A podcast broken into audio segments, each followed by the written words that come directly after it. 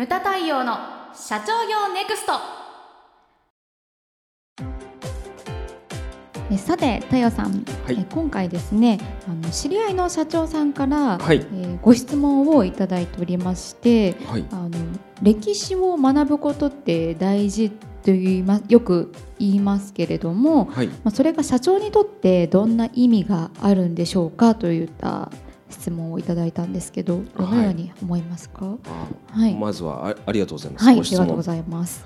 あのよく言うよね。よくで聞きます。歴史好きの人とかもね、社長で結構いるんですけれども、私はですねどっちかというと歴史嫌いなん嫌ですよ。私世界史派だったんですけれども、だ大学受験であまりにも世界史が覚えられなあくてで2教科で受ー験えしたんですえね、はい。でそれで大学行ってるんで、え歴史の勉強は捨ててたんです。えなるほど。でもねその歴史まあね日本史好きの人とかも結構いるけれども、はい。その歴史上の人物よくね尊敬する人誰ですか、ええ。とか言うじゃないですか。私ねあんまいないんですよね。で私これ私の持論持論です、はい。で歴史上の人物とかっていうのは、うん。そんなに重要ではないと思うんですよ。っていうのはその例えばほら日本人でよくその、ね、尊敬する歴史上の人物はい。って言って、ナンバーワンナンバーツーが多分織田信長とそれから坂本龍馬でしょう。多いですよね、うん、で、はいあの仕事柄ね歴史歴史家の人とかに会ったええりはするんですけれども、そうきお聞きしてると、うん。あれはやはりそのドラマとかそうですね。作られたはい人物像だから実際とは違うはい。というふうに言われるんですよね。はい。でもそこからもうだ学ぶことは多いんですけれども、うんうんその人物自体を尊敬するその人っていうあげるのは、僕はちょっとどうかなっていうふうに思うわけですよ。特にその今言った織田信長さんええ。さん付け。さん付け。すごい身近に感じましたね。坂本 龍馬さんなんかは、ええ。これだからドラマとかだとそのある日突然、ね、織田信長さんなんかもちっちゃい頃、ね、うつけだなんだって言われてたのが、ええあるはい日から頭角を現してガーッと変わっていくわけじゃないですか。そうですね。で坂本龍馬さんしかりです。うんうん。で日本人っていうのはこういった変身ものが好きなんですよね。確かに、うんうん。こう急にあるはい時間が来ると変身をして、ええ悪を倒すみたいなね。はい。そういうのが大好きなんですよ、うんうんうん。だからだからこういう人たちが多分出てくると思うんですよ。でも僕が思うにその歴史から何をそのうん。学ぶかって言ったら、はい。例えばその考え方考え方。です。だからうん。例えば中国古典とか、ええ。古典と言われるものですね、はい。でその偉人のその考え方とかその言葉？はい。その人物とかではなく、うん。そういったものを僕僕はねうん。捉えるようにしてます。なるほど。うん。例えばねこれ、はい。本の私の本の中でも紹介した、えー古典なんですけれどもこれはですね中国の周公丹はい。のこの4つの訓戒。訓戒。はい「備わるをはい。一人に求むることなかれ」ですね。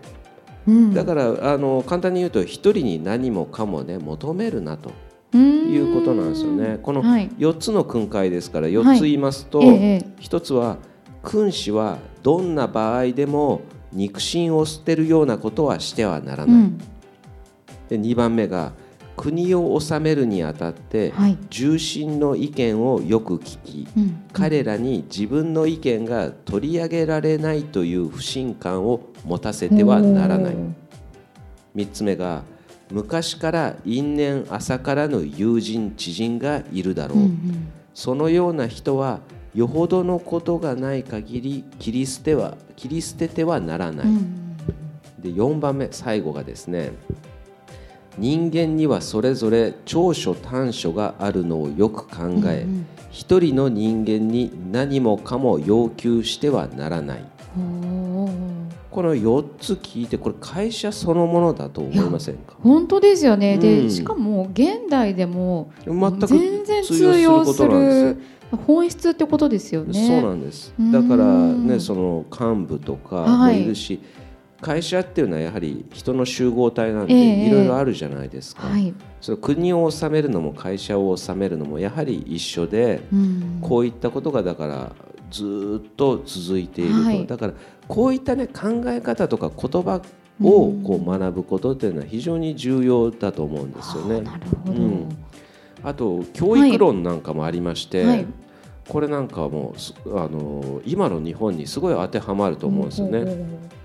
これは王朝名の言葉なんですけれども「えー押しうるに人倫をもってす」という言葉なんですけれども、うんうん。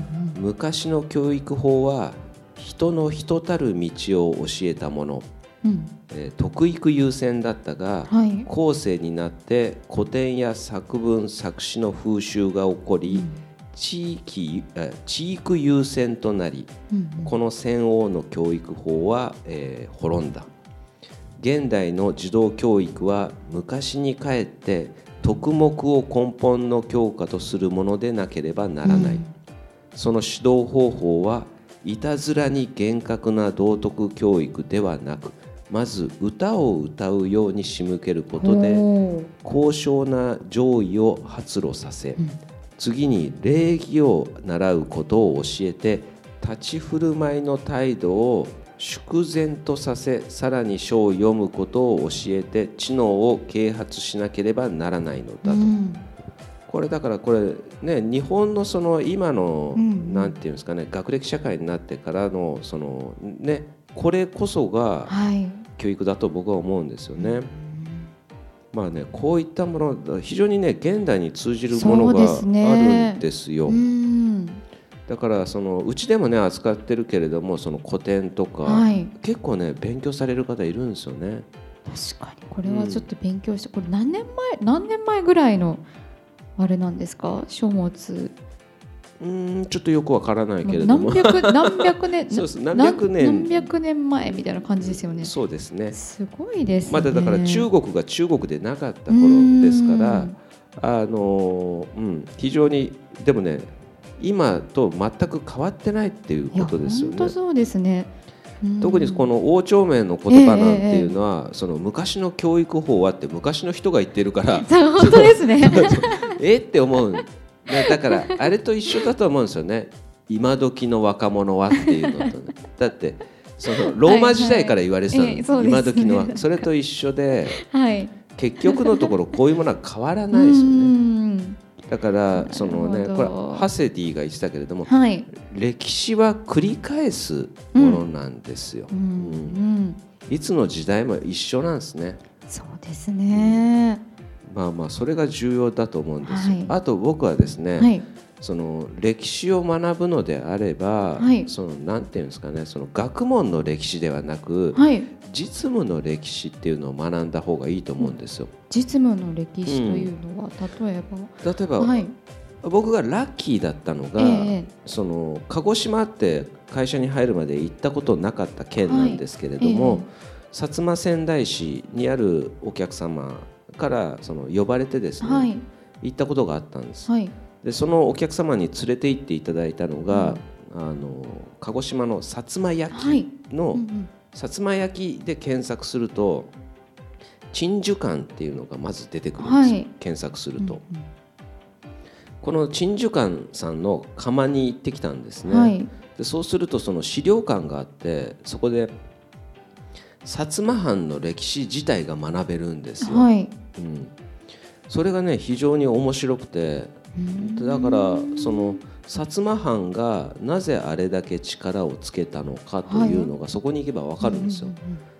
であの鹿児島っていうのは九州の最南端じゃないですか。最南端のね。そこのさ薩摩がなぜあれだけの財を成したのかっていうと、やはりその薩摩焼をうんうん。その琉球を通じて大陸と貿易あは鎖国してた時代にですよ。あ三つ。密輸と一緒ですね。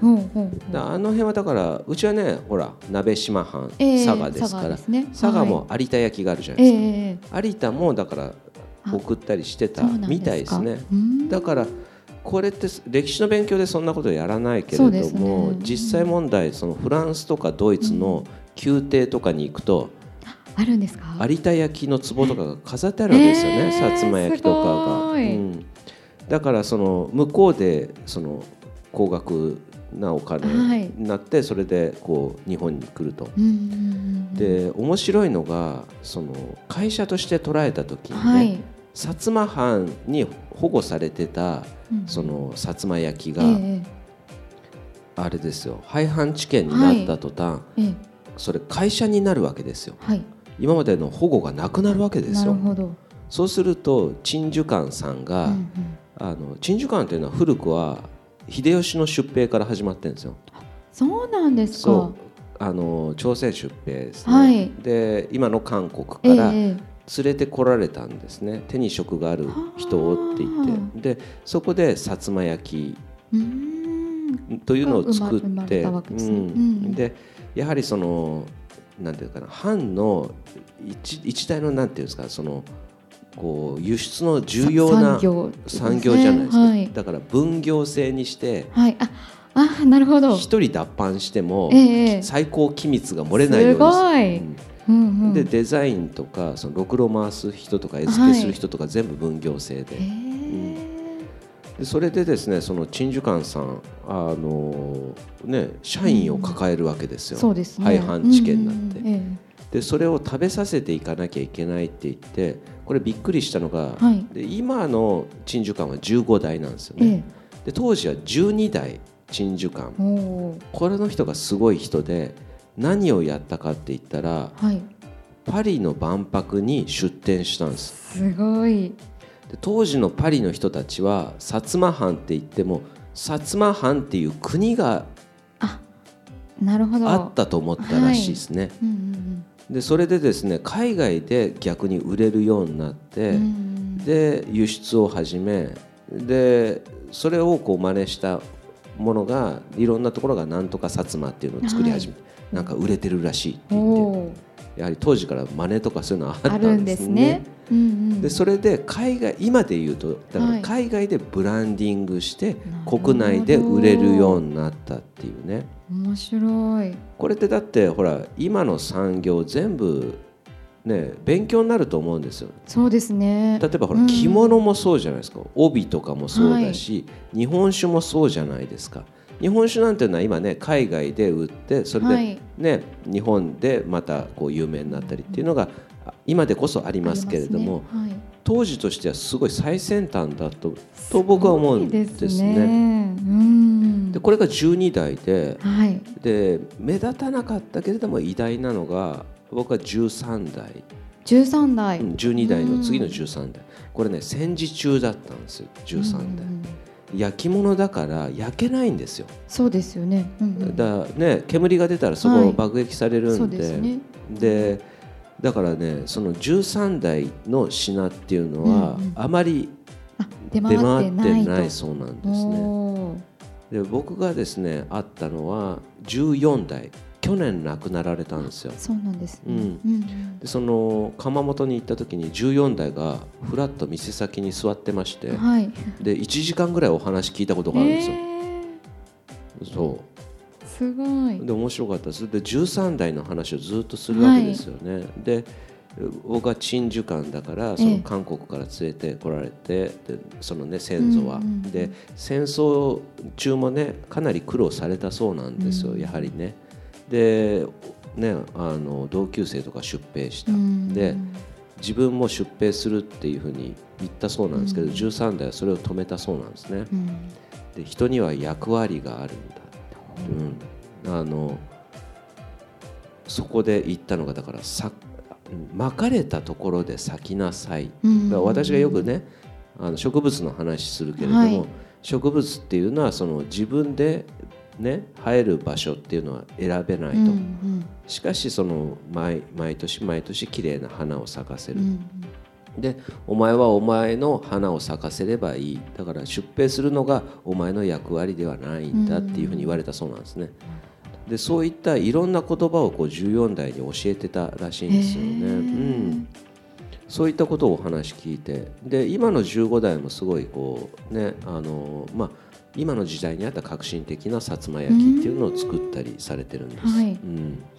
だからこういったですねなんていうかその実務に沿ったものうん。をこう学ぶっていうのは非常に勉強になると思うんですよね。ね。だからうん。歴史って言っても一括りに言っても人なのかいろいろあるわけじゃないですか。だからそのなんていうかなその土地土地のその企業長く続いてる企業の歴史であったりとか、それを知ることによってそのねその薩摩の歴史、うん。ひいては日本の歴史をそういったところから学んでいくっていうのは非常にね、うんこう面白いことだな面と白いですね。で実務にも沿っててそれが経営の中でも生きてくるんでね、はい。そういったものをねあの僕はねあの個人的に重要視しております。それがまあ今回の、はい。えー話でございました。